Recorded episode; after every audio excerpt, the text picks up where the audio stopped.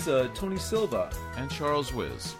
And this is episode 8, Two Teachers Talking, where Charles and I get together to talk about teaching, uh, things that work, things that don't, um, things that still confuse us, and uh, other things that teachers don't usually talk about.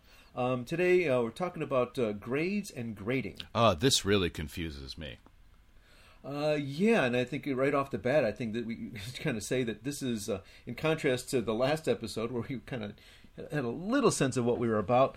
Uh, really, kind of would look forward to you know people's input on this because uh, as as you'll find out, it's like this is a big murky gray area that uh, that we struggle with and we still struggle with and uh, would really look forward to people's uh, input and uh, ideas about what they do and what they found works.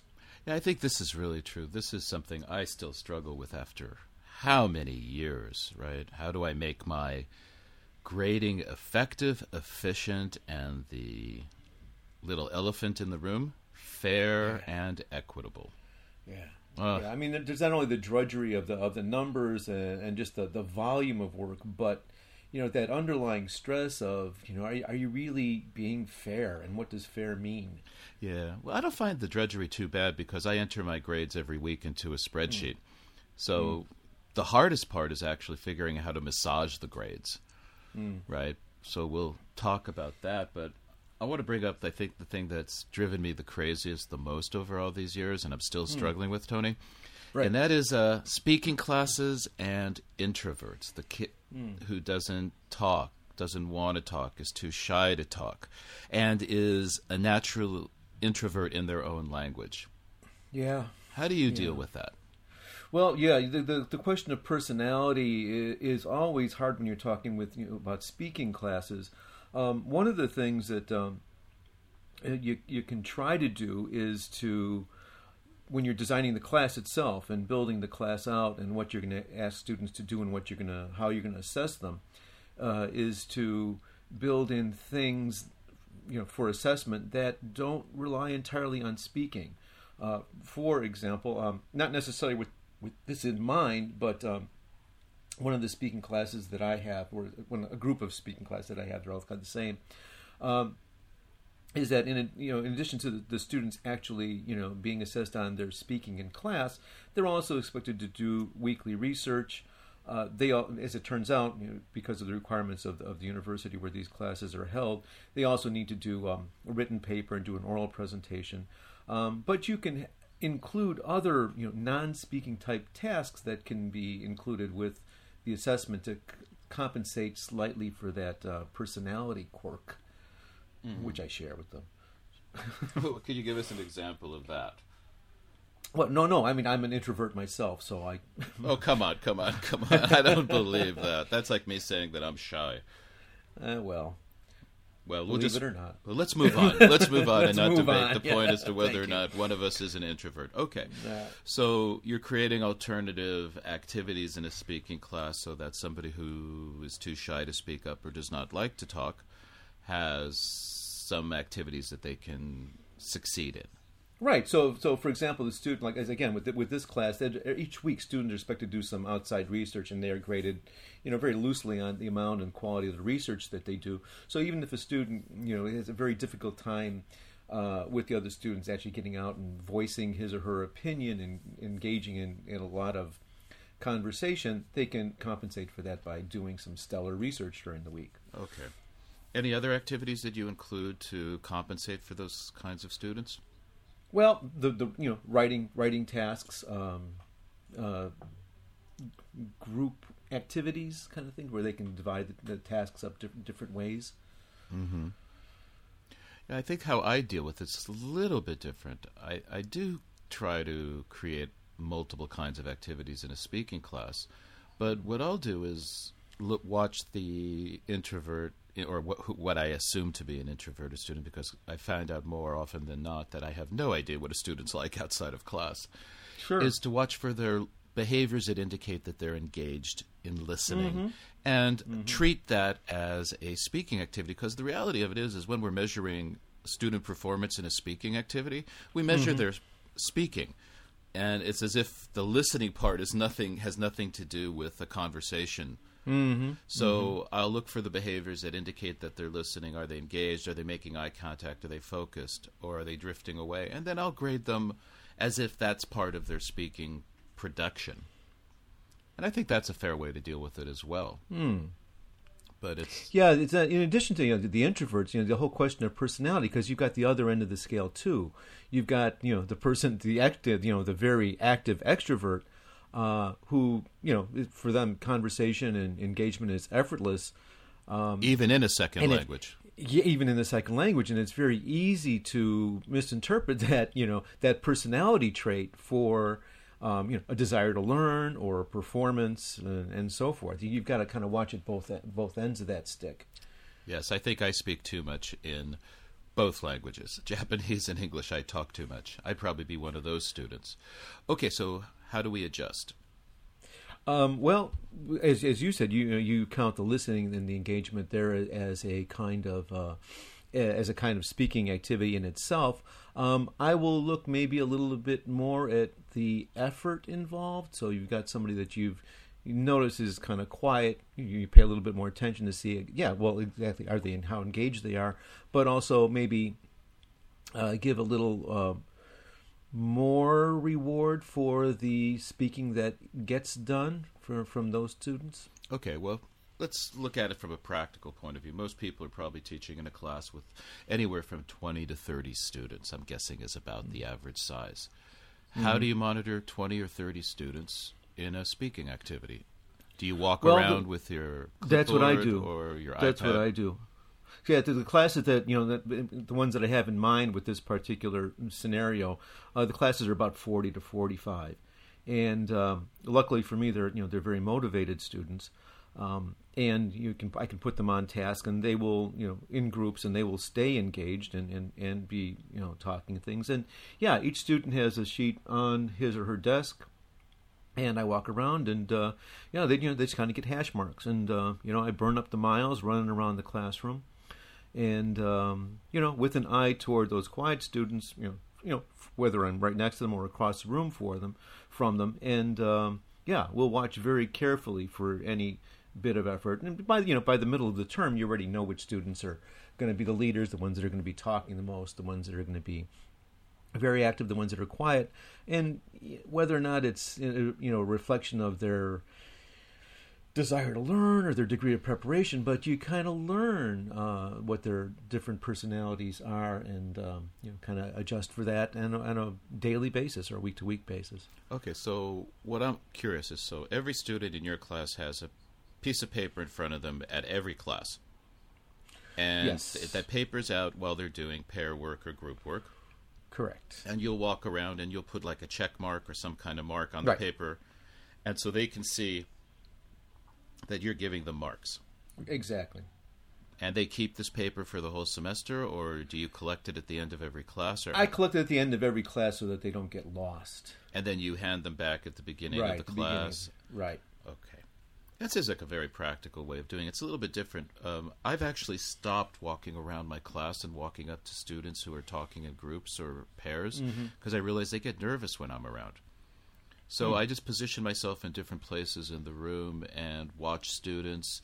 And I've actually found that I can pretty much, you know, evaluate their participation from a distance. I don't need to know exactly what they're saying, but there's enough behavior indicators again that tell me that they're engaged. And since I'm not going to measure are they using specific vocabulary, which is a different kind of evaluation, or are they using target language, target forms? Yeah, I, I don't know that. Yeah, I don't know that me like walking around necessarily. Yeah, it's an interesting take on that because I don't know that it necessarily assists me in evaluation, the walking around.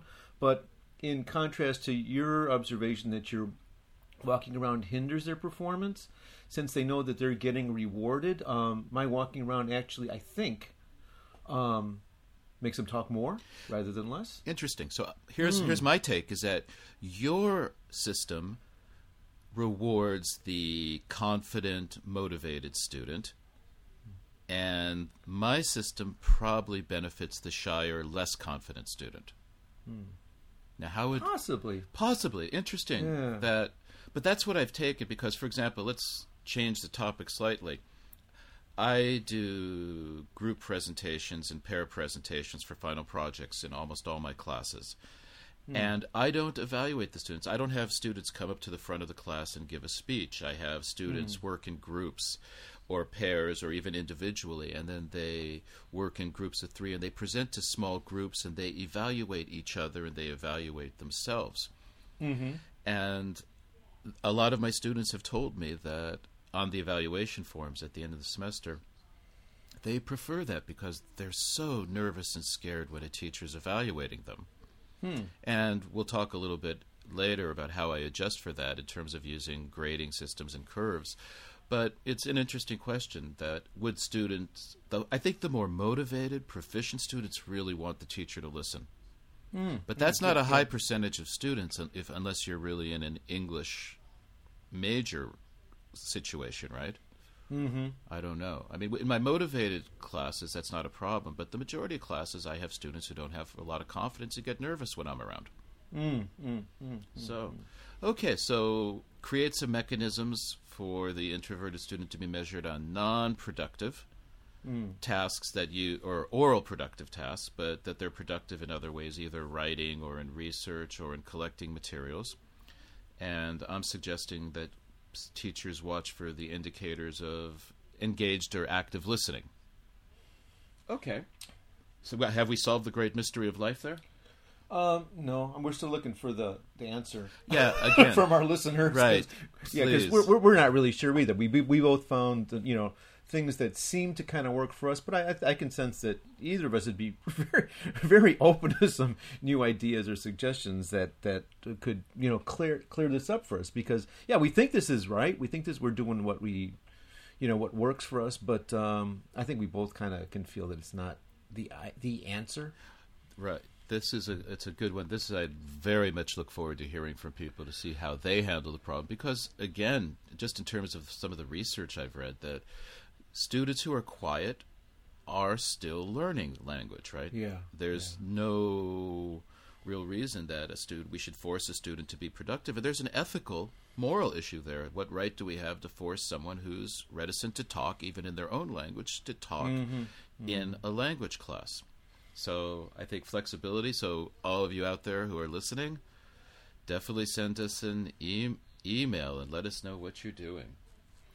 Yeah, and that it kind of opens up to the to the question of you know the uh, in terms of grades, how much of that is, um, especially when you're talking about speaking classes and evaluating you know students' speaking ability, the whole question of objectivity and subjectivity. I mean, so much of it is you know we you know we just talked about how much of that is subjective and uh, Well, it's all versus, you know, subjective, I think. yeah, yeah, yeah. especially in a speaking class unless what are you going to do give them a written test in a speaking class i'm just thinking that's always been the problem. How do you evaluate students in a speaking class?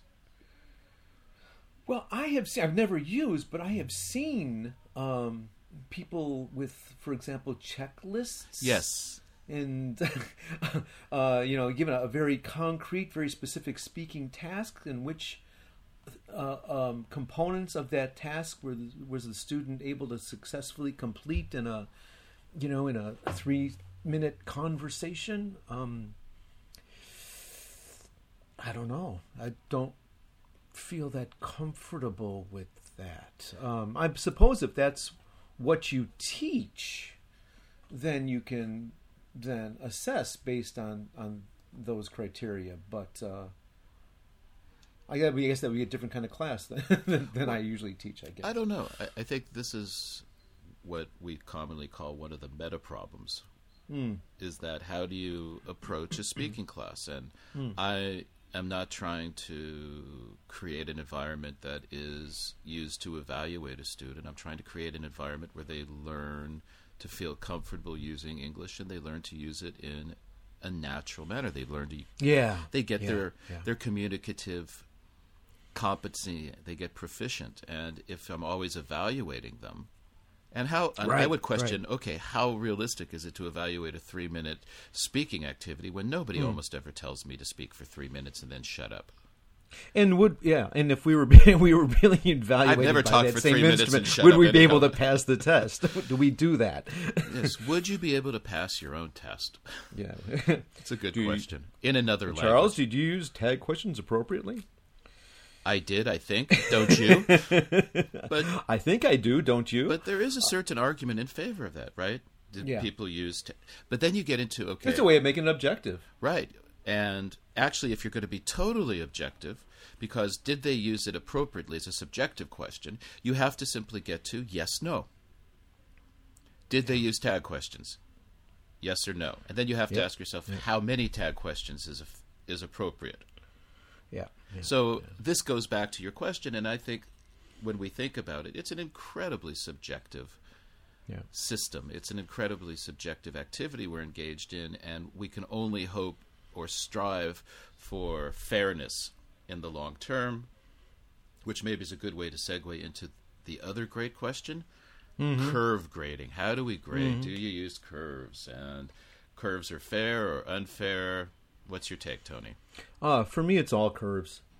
Uh, it's it's all curved. Um, there's so much variation from class to class and from student to student. Um, one example this year at uh, at one particular university, I have two classes that ostensibly on paper they should be exactly the same. Um, they're both uh, the upper level of uh, incoming freshman class. They're I don't, I don't think on paper that they test any differently, um, but personality wise, uh, one class is just all firecrackers. The other ones are um, just silent. And there's just you know again just about personality, not necessarily ability.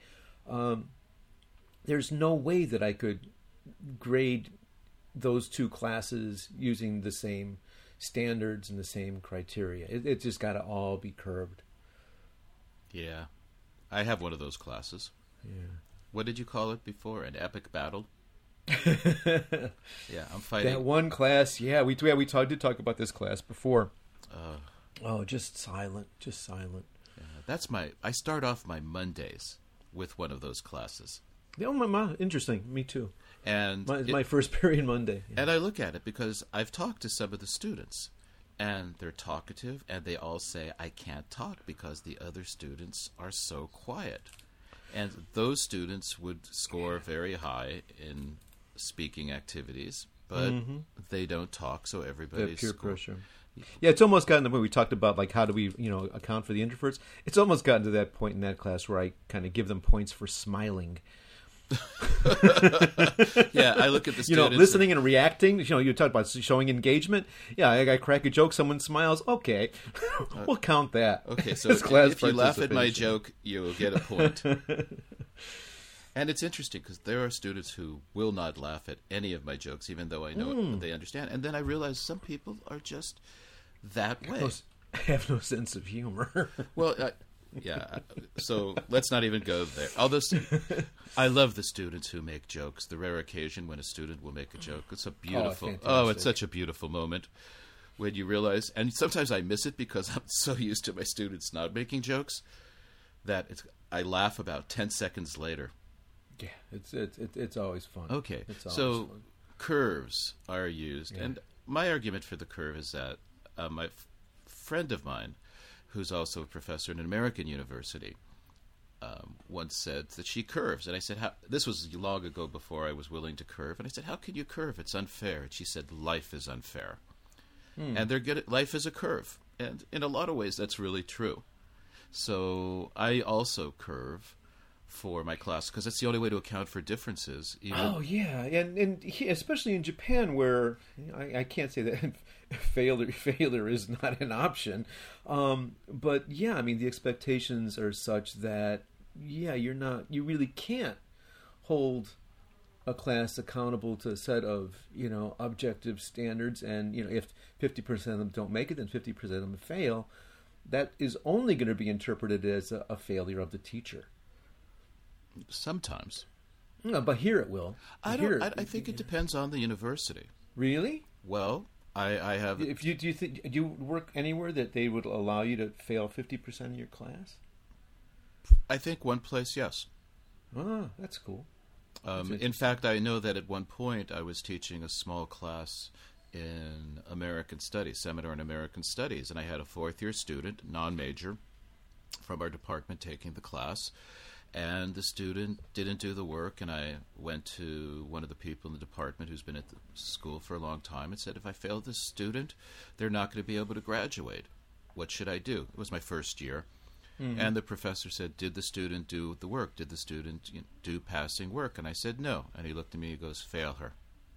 That's the only fair thing. So I mm. was like, Oh, this is nice in a way. I don't like to fail anybody, but I thought that I'm not getting into trouble for failing. Right yeah, it's nice to be able to make that call. But I based on what they're doing, right, rather yes, than by external yes. factors. And if I failed fifty percent of my students, um, which I probably could in certain classes in certain situations, I don't know what would happen. But I do mm. know that the school does not trouble you for failing a student. Although I've worked at places where if you failed a student, you did get a, a visit yeah. And they asked you to not fail the student. So yeah, there's all yeah, there's a lot of places. And that's that, a different you know, failing discussion. anybody just re- creates all these negative repercussions. Right. Okay, but, but that's that's the way it goes. Yeah. Okay, so nothing, we both we're not going to change that. Right.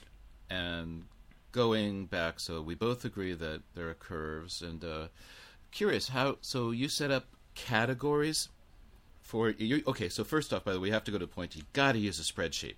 If you're not yeah, using a course. spreadsheet you got to start learning how to use spreadsheets because trying to grade, I think, by calculator or yeah, I don't know. Yeah, I, I I've seen people kind of do that, and I see people do it every week. You know, with big. Uh, you know, big grids of paper and Yeah. calculators and things. Ah, I don't, I don't know how that get, how that works. I don't know how it okay. happens. So we both agree that you have to use Yeah. a spreadsheet, and it's a Oh, no-brainer. God, yeah.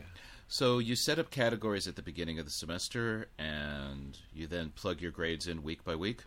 Mm-hmm. Okay, and then you give weights to these categories. I assume like Correct. twenty-five percent, fifty percent, and you put your formulas in, and then you start grading. And so, let's say it's the end of the semester, you've entered all your numbers, and boom, out pops the grades. How do you curve it? Do you just use a median and standard deviations, or do you eyeball it? Do you try to draw a graph and move students around, or what do you do? It, it a lot depends on, on the class itself, and a lot depends on what the numbers look like, which are not necessarily the same thing. Because sometimes, as you know, you'll have just a, a stellar class where you'd love to give everybody you know the highest grade. You get other classes where, yeah, you'd you'd love to fail half of them. Um, um, and for example, a lot of schools have very specific requirements. For one of the schools where I teach, for higher level classes, your class, your mean is supposed to equal a certain number. And for an average level class, your mean of your scores is supposed to equal a separate number. So you've got a curve to match that requirement of that university. Well, that's an classes, easy. for example, that's an right? easy thing to do until you see the results. Usually, Right, and that, that's the thing. And you've got like you know the sometimes the, the grades are you know spread even you know beautifully beautiful bell curve. you've you. seen one of those. Sometimes I've never seen one of those. Yeah, I've, I've seen that. I've seen I've seen it all. I've seen the I've seen northern flat lines. I've seen bell. I've seen a sunset across the Pacific. I've seen the green flash as the sun goes down in the ocean. I've seen I- I've seen UFOs every and- pattern imaginable, and so yeah, it depends. Yeah, you do that that that crunch of the numbers, and you and you, you kind of see what happens, and you look and see, um, you know, what kind of match your subjective impressions with, with the numbers that come up. Do, the, do these make sense? Do they? Does it seem fair? Uh, can I just, yeah, on the odd occasion, can I just enter them as they are? Um, do, or do they need to be curved? They need to be tweaked. It, it, it's all on a, for me. It's all on a case by case basis. because I know what I do, and I, I always start off the the school year and every semester with. No, I set up my spreadsheet. I'm entering my numbers, and my spreadsheet is sacrosanct. It's holy. Whatever Mm-hmm. this spreadsheet spits out is going to be the grade based on how I curve. Mm-hmm. And I find myself always pulling my hair out, or what little is left of my hair Oh, sure. right at the end of the sure. semester. But I do um, a real quick curve. I basically say that I want my median score in my class to be a 70. Mm-hmm.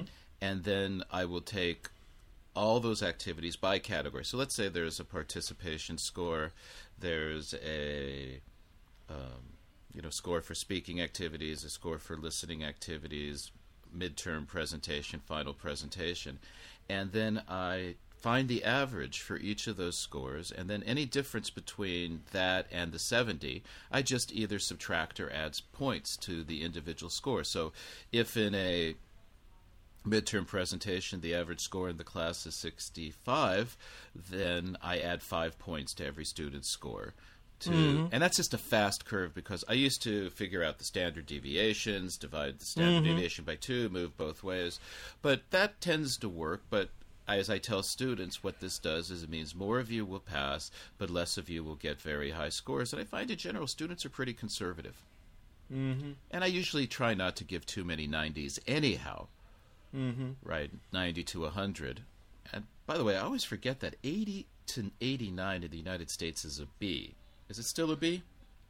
Yeah, I think so. Whereas in Japan, for those of you who are listening who are not in Japan, 80 to 100 is an A score with a 90 to 100 considered an A plus.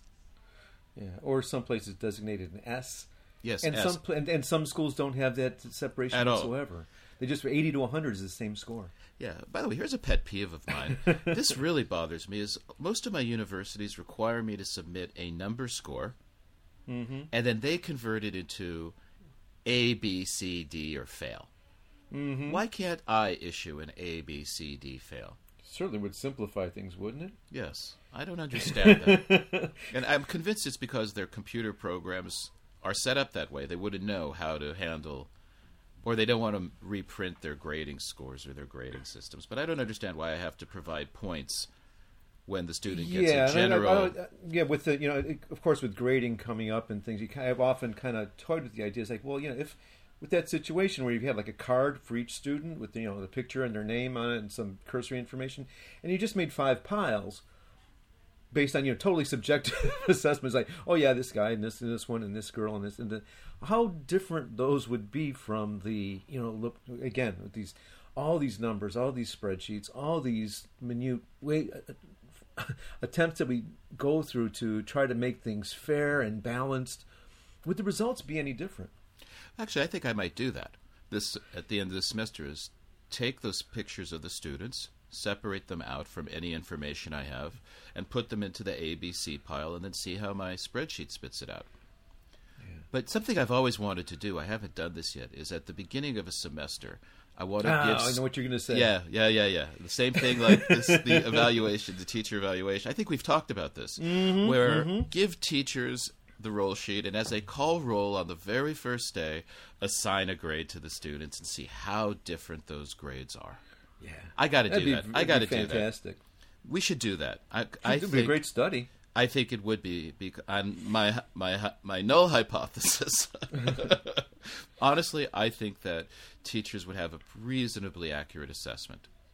Yeah, I think so too. So I think I'm going to do that this semester. We should I'll, we should do that. I should ask you to next do that Next year actually because we get we need new students. Uh, are your classes year long or semester long? By the way, Fortunately, most of them mine are, mine year long classes. I have At least at least of the same students first and second second semester. At my- most of them. my main university. It's all semester except for Ah. my graduate class. And at my other university, one class is semester long and the other is year long. Ugh. Yeah, the year long class semester. But let's, that's another topic in and of itself. Okay, so Yeah, absolutely. we curve. Now, Yeah, and then again, sticking with the curve just a little bit, and, and again, arguments for curving rather than some kind of, you know, hard and fast objective standard. Um, the quite the what thing that I always struggle with is like when I'm giving the grades to the kids, um, am I grading them or am I grading me? Oh, you're always grading them. the It's grade, like, you know, the grade I- my students earn is no reflection of my teaching performance at all. I, Yeah, I mean, if they're failing, is it is it their failure or is it, is it my failure? I mean, what?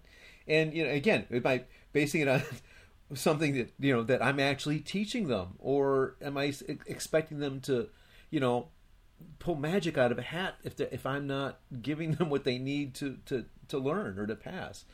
Um, that's always a, a struggle for me. And then the other part of it is like, yeah, if I'm going to be holding them to some, you know, hard and fast objective standard, it's like it really requires a lot of faith in your instrument.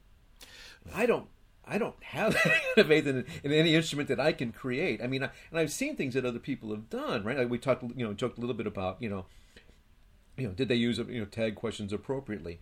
Um, in writing classes, I, I've had someone with a, you know, to evaluate paragraphs with a checklist and you know point like five points for this and it was i mean it was like 10 to 15 points and like each one i mean different uh, criteria and each one was five points for this and five points for that i says well you know given these criteria you could have total nonsense paragraph and get enter a 90 because the only thing that you've got anything to do with content logic or meaning is like worth 10% the rest of it is appropriate use of punctuation and spelling and indentation and um, ah, just ah, just maddening. Well, of course, the holy grail is the the good rubric.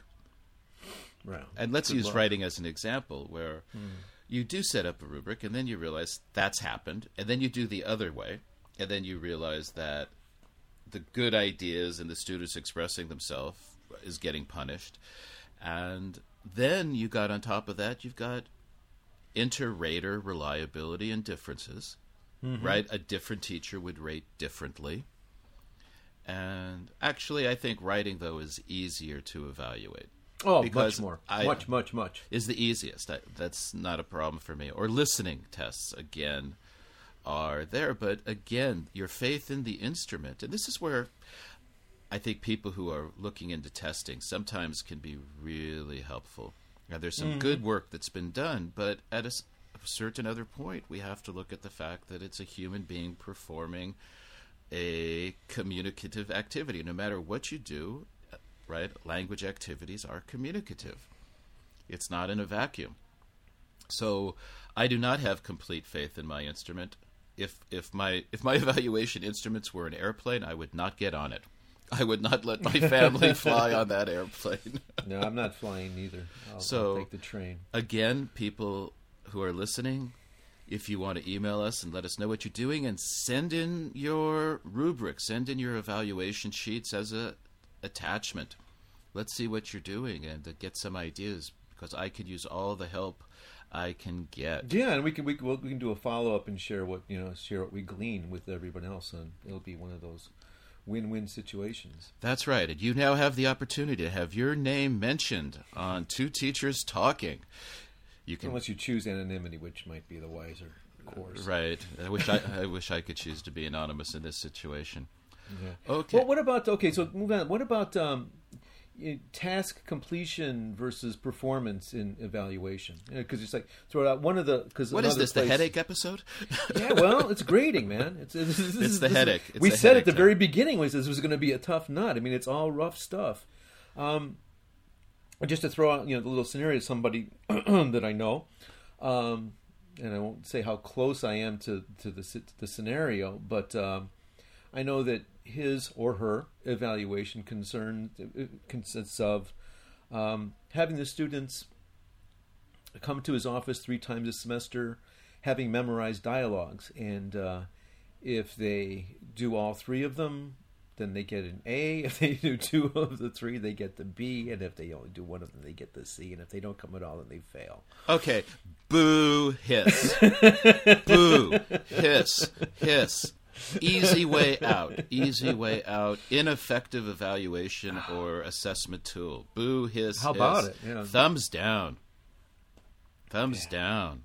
No, no, no, not acceptable. Sorry if anybody out there does that. I just, I don't. How do you feel, Tony? I mean, you must agree with Oh, obviously, no. The reason I, the reason I brought it up is as a, as a ridiculous, you know. Okay, I just needed the I just needed reassurance extreme, that? I wasn't putting myself on a limb and that I was the only one who was going to be getting hate mail now. No, no, because because a lot of people, you know, again, not to that extreme, but a lot of people do struggle with the, you know what we're talking about this um, this desire to be fair and uh, the you know a, you know an accurate, good way of assessing kids, and you know I think at a certain point throw up their hands and say no, it can't be done. I'm just going to ask the kids to complete task A, B, C, and D, and if they do it, then they get credit for it, and if they don't, they don't, and then the learning kind of hopefully happens somehow. Okay. Uh, in the completion of the test, which I don't know. Maybe that's valid. Okay, well, I think that one thing we haven't even talked about is how much time do you want to spend grading? Yeah. What's a fair amount of time for me to spend grading? If I create an activity and it takes me 20 minutes, let's say, not writing classes, which is a totally different Yeah. Okay. species, okay? Mm-hmm. But I want to evaluate a student's speaking performance, and if I have to vide- videotape them or record them, then transcribe them, then run that through, let's say, vocab profile to look at how much vocabulary they're using, what's the frequency of their vocabulary, et cetera, et cetera. Are they using target language? And it takes me an hour or an hour and a half to evaluate each student. That's obviously not going to be done. That's not going to work. So, what I'm going to use that example now of the teacher you just gave, who has the students come into their office three times. Now, how long is each? How long of, or how many minutes worth of memorization do they have to produce? that's it's not a lot because these are these are not high level. Okay, would you say three minutes, two three minutes? minutes maybe. Okay, Three minutes. yeah. so it seems to me three that minutes each. Yeah. the teacher is trying to adjust for low level students and time constraints and trying to be efficient. I would have them have to study a certain number of questions and then that I would engage in a conversation with them. And I think we used to do that when at the program we used to work together, mm-hmm. where there were conversational topics that were covered, and then the student had to meet with a different teacher, though Nah? which is very hard to do if you're working alone in a university. But if you're going to have students come to your office for five minutes at a time, why not have a conversation? Yeah. What's your mother's Yeah, name? it's better Even than a low level. memorized dialogue. Sure, absolutely. Yes, memor- w- memorize dialogues. Then why don't you just have the students perform in front of the class? Hmm.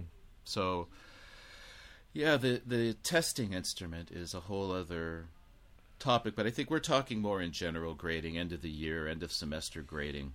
Yeah.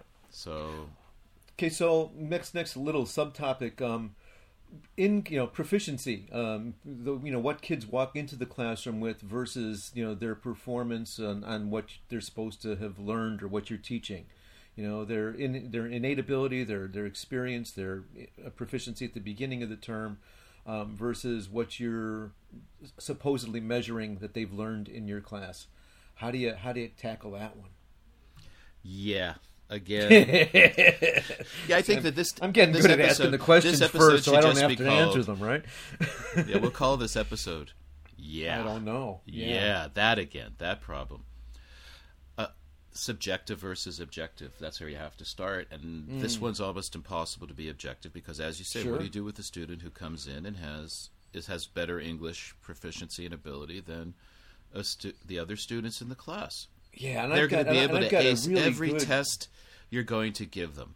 Yeah, I've got a really good example of that with uh, one, again one of these monster classes with 40, 45 kids, um, very high level students at a real good school.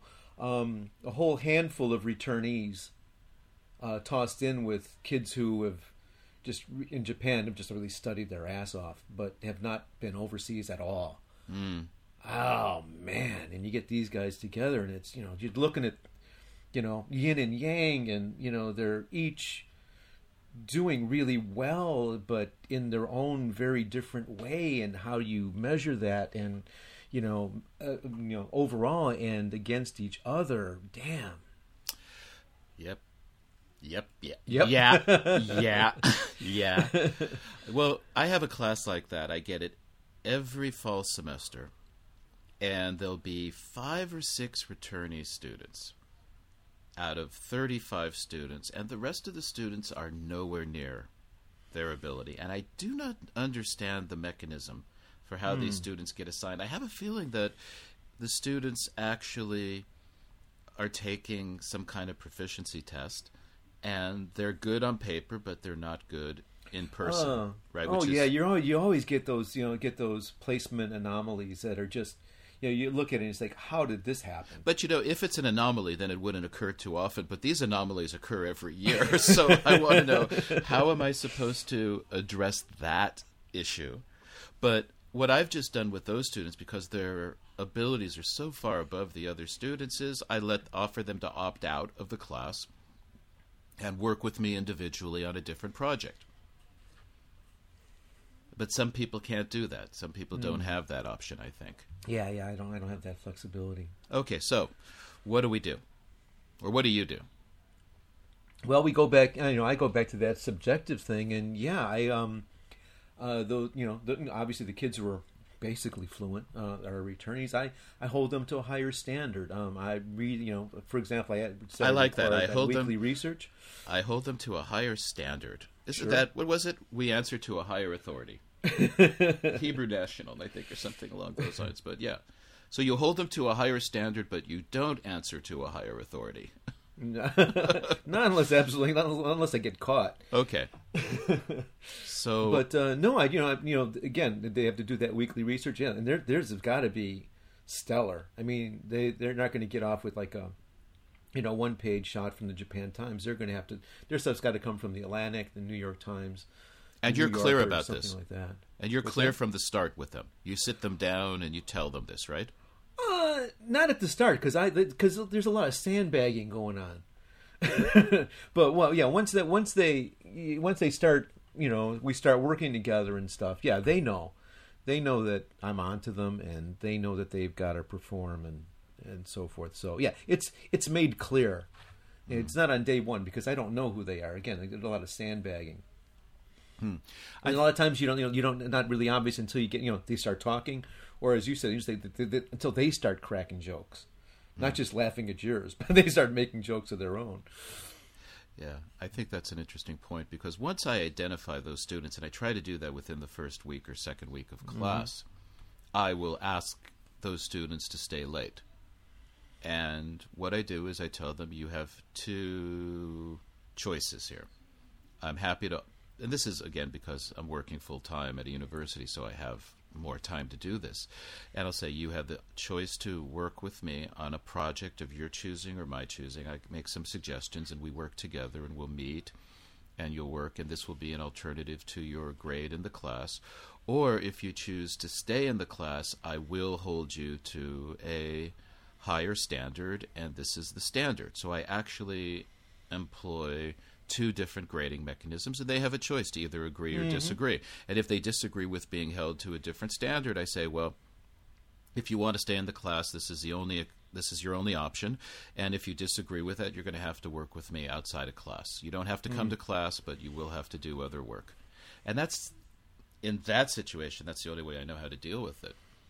Otherwise, again, it becomes a very subjective, and we're back to that issue again, right? Grading basically has to you have. What was it you said before? Um, it has to pass the test of common sense.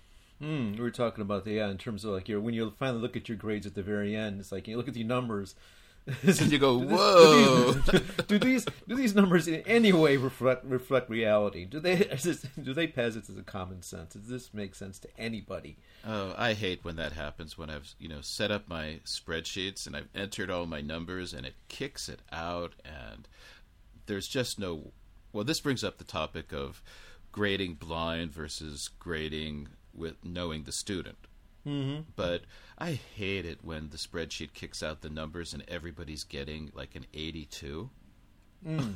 Even though I've tried to curve it for some reason, something something weird has happened, and I know for a fact that there are students who should barely be passing are getting 70s. Ugh. So what do you do? Do you massage your spreadsheets? Oh yeah, yeah, yeah, yeah. You know, I do the, the the major number crunch, and then I look at them and they say, okay, what do I have to do with this? Do I have to condense them? Do I need to spread it out?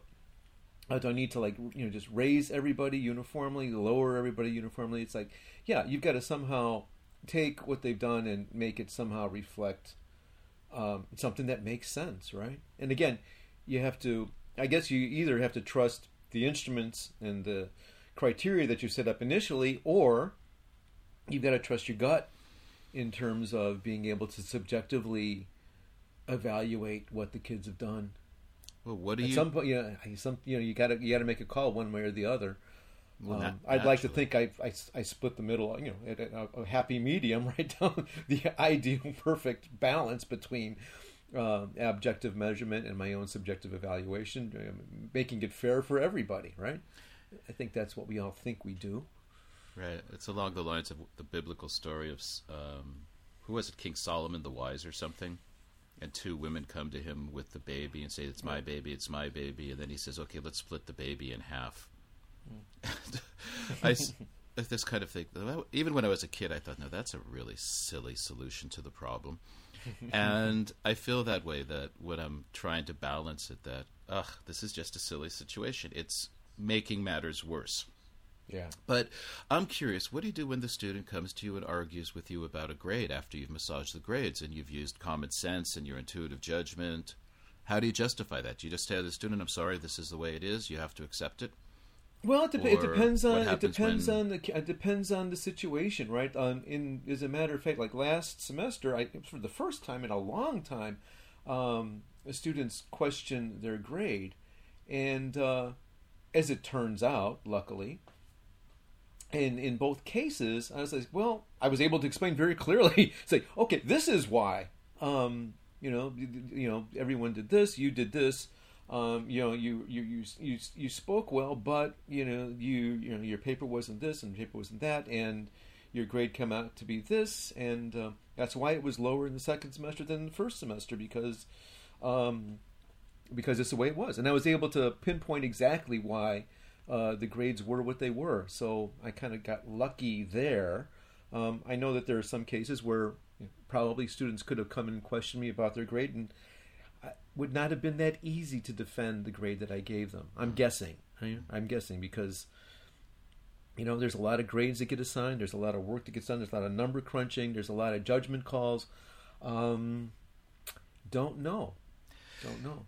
Yeah, well, I think that one of the ways I protect myself from that, partially, and deal with it, is that I will. I always grade blindly with the spreadsheets mm-hmm. at the end of the semester or the end of the year. I don't see any student names. I don't see any pictures. I only have student numbers, and then I do the curve, and then I look at the, I do the grades and save that spreadsheet and say, Whew. And then I write a little note to myself with the time and the date and saying spreadsheet completed. Okay, and then I pull the pictures up and compare the spreadsheet to see what grade each student gets assigned. And I swear, every every semester, I'm like, oh no, this has not worked properly based on what I saw. Mm-hmm. So at least I start off by saying, first off, the spreadsheet was generated blindly, mm-hmm. totally objectively based on the input. And then I looked and I had to adjust because that student performed, and obviously the numbers didn't indicate in a grade that I found acceptable. But hey, here's a question. Here's the one that I hate, I think, more than anything else. What do you do with the student who really works their butt off, puts in okay, an incredible question, right? amount effort, and just doesn't perform? And I don't mean that you know you pass that student, even though their work was below passing, right? that's a different story. I mean, how do you evaluate? How do you grade that student? Because I've had some students who worked hard, came to my office, talked to me after class, engaged, did their best in classes, um, in communicating in activities, and then they took the test or they did some kind of uh, activity that they were evaluated in and bombed. What do you do? Well, they bombed. Um, obviously, obviously, if a kid's been trying the entire semester, uh, it's come, you know, kids come to class, kids tries, yada yada. Um, you, you know, you don't fail them, but if there's something that they, you know, they they do an assignment or whether it's a test, whether it's a paper, um, that is, you know, clearly brings their grade way way down, you know, maybe below below sixty, for example. Um, you pass them anyway, but uh, what what else do you do? Um, and you, I don't. My my sense is that though you know, sad you know, sad it is. Those are the, the kids. They're not going to question their grade. They they know that they bombed. I'm, I'm wondering how fair it is to the student who's getting an 82, who yeah. might should, in comparison to that student getting a 60, should get a hundred. Yeah, that's well, where yeah, I'm concerned. Okay, good point. Good point. It's good not point. that you know, a student who busts their ass in my class, of course, is going to pass Well, do you have a do- good question up here? Because I, cause I don't. Please don't ask me a question I can't answer, or No, it will embarrass me online. Oh, okay. Now I'll really, I'm really in trouble. you set There's me no, up for there's no one. escape. There's it's no way It's out. certainly a question any teacher should be able to answer. Oh. Do you have a, oh. spe- a, a special category for effort? Do you grade effort as a grade? I, I included in participation. Oh, okay, so it's a a fudgy, fuzzy kind of thing that goes into your participation. It's not a separate category. Well, participation I keep intentionally fuzzy, and I change the percentages Mm-hmm. Well, by class sure, because sure. I have to have. I'm going to be honest here. I have to have some way to either reward or penalize students who have rotten attitudes or great attitudes. And I'm talking about the student who just treats you with total disrespect from day one. And even though it shouldn't be part of the class, but this is a student who sneers at you, you know, throws the paper at you, has no manners, um, even though you've explained to them that they have to engage you with manners.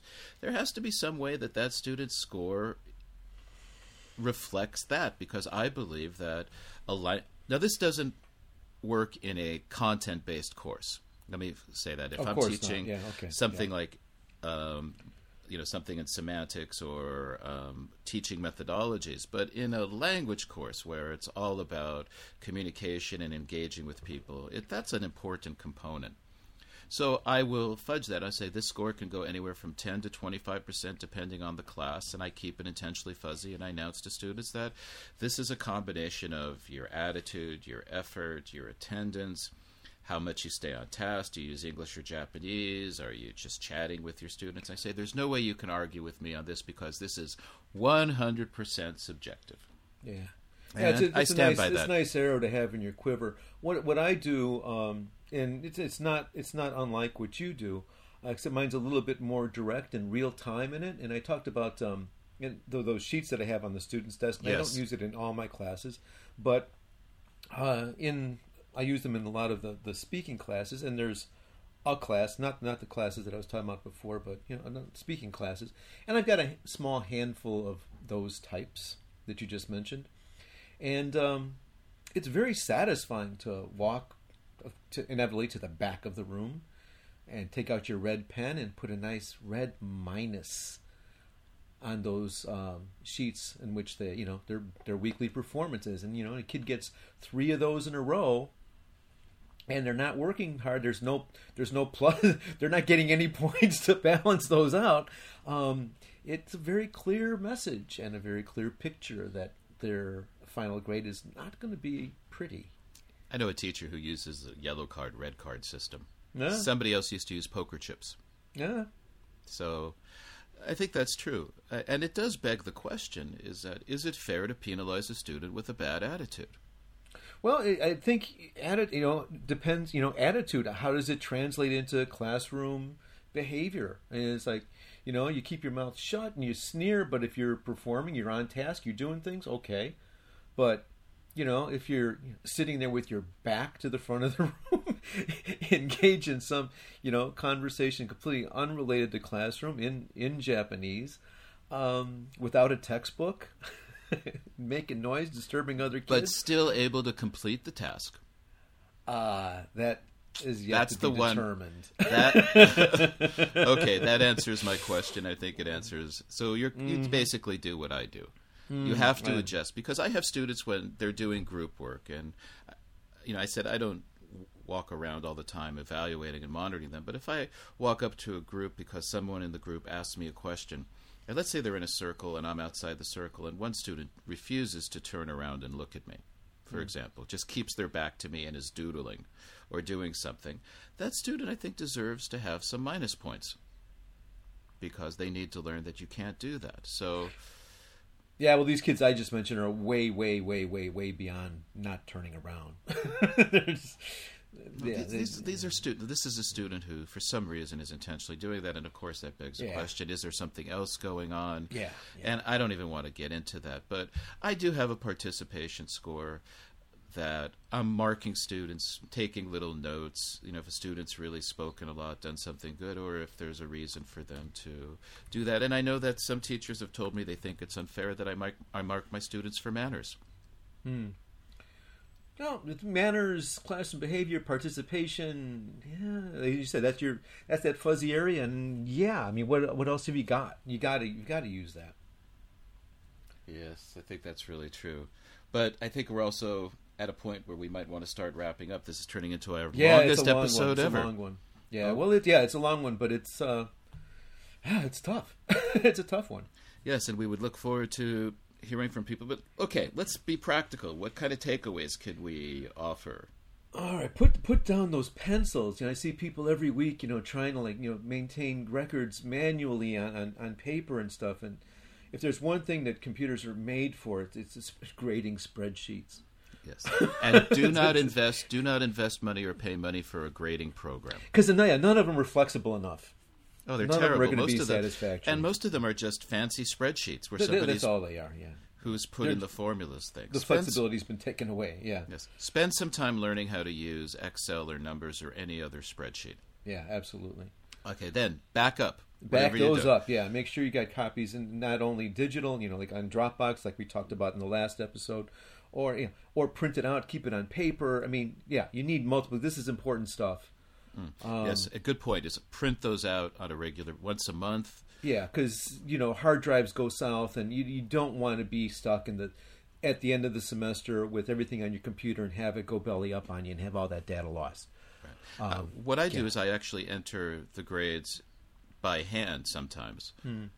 And it's on a piece, you know, it's on the paper, and it's just handwritten grades. And then, because when I'm collecting papers, I'll enter those into by hand onto like the roll sheet or the sheet that I have.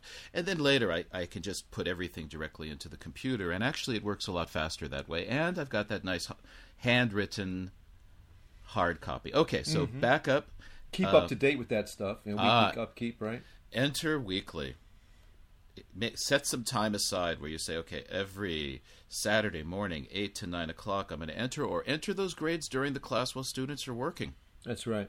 Yeah, that's always a good idea double up, make it efficient. and there's a good argument for doing that because if you're grading you're immediately seeing if there was any problem on the quiz Mm-hmm. right oh well none, all my students got low scores something's wrong here and you have an immediate way to respond all right And with those spreadsheets and things, you know, keep keep yourself flexible.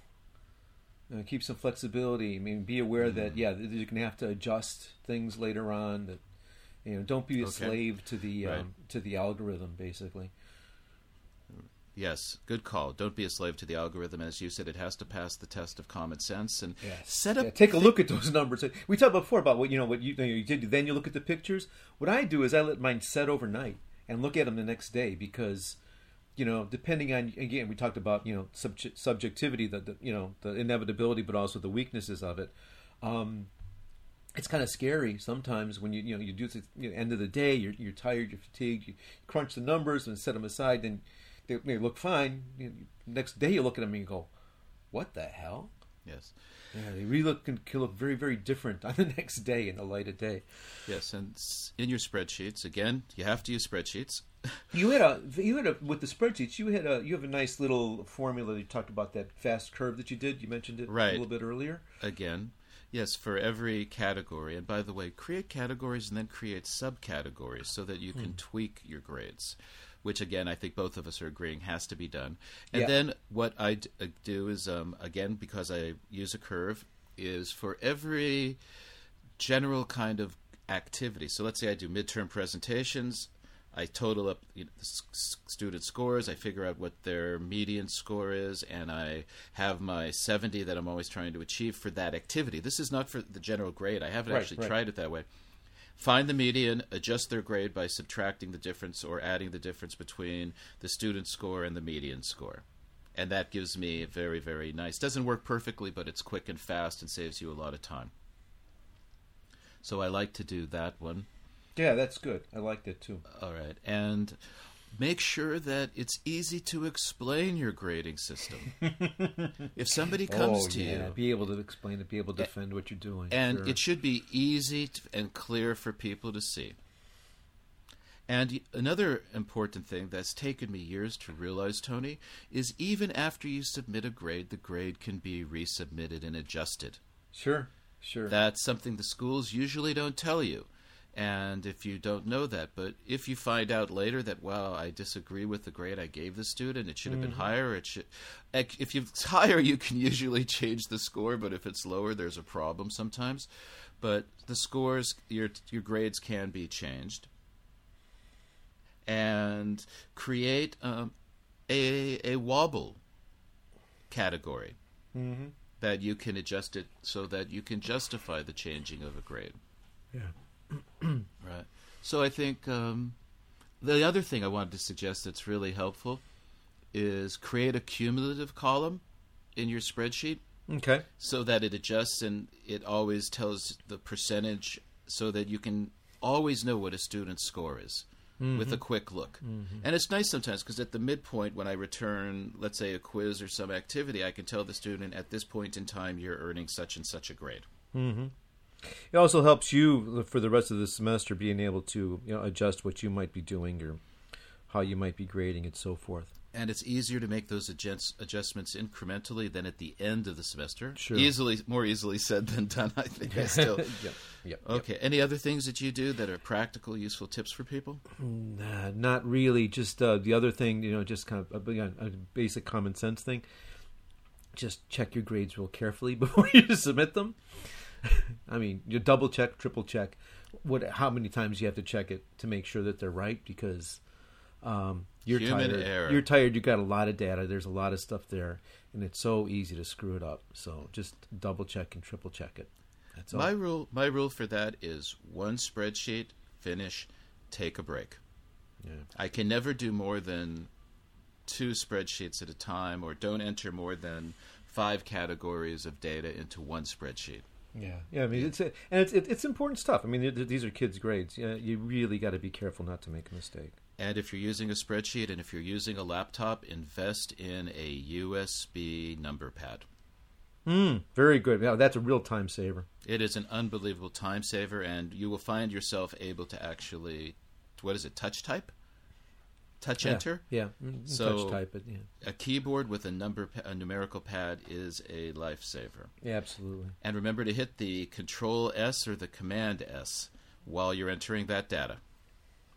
Got to continually save on the spreadsheets. Yeah, unless you want to see an hour's worth of work go up in smoke or worse. Take good notes on your grades. How justify, and that's why it pays to. Also, another takeaway is spend some time and put it into your syllabus, so you can always refer back to that. Hmm. If students have a question, hey, it's in the syllabus, even though they won't u- use it, but you read it, but you might find a good way to do that. Okay, and we talked about how to adjust for a bit, you know the high level students who are outliers in the class. I think we've hmm. covered a lot, and I am definitely looking forward to hearing from the listeners how they deal with these questions and problems and what solutions they have, what mechanisms and systems they use. Yeah. Please email us at two teachers talking at gmail.com. Let us know what you're thinking, what you have, and if you have some interesting materials or rubrics, please send them as attachments. And uh, if you want to um, leave a voice message, if you know typing is too much trouble, um, it's a, we're at Skype at two teachers talking, also. So, and you might hear yourself on the show. Yeah, we might actually, st- if we ever get anything, Yeah. we could actually we could actually edit people and make it sound as if it's a conversation. Yeah, we might actually have to check that email. By the way, that, that, that Skype box. By the way, there might be some messages there for. That's All a right. very good point. Okay, so again, this is two teachers talking, and as you know, we're on iTunes as two teachers talking, and we're two teachers talking at gmail.com. And we'd love to hear from you, and looking forward to it. And actually, Tony, I'm going to have to start entering some grades into the spreadsheet. It's that time of the year. I think every Saturday morning I enter grades. There we go. Okay, Okay, it's Well- back to work. back to work, and we'll talk to you later. Be good. Alrighty. Be well. Bye. Mm, bye bye.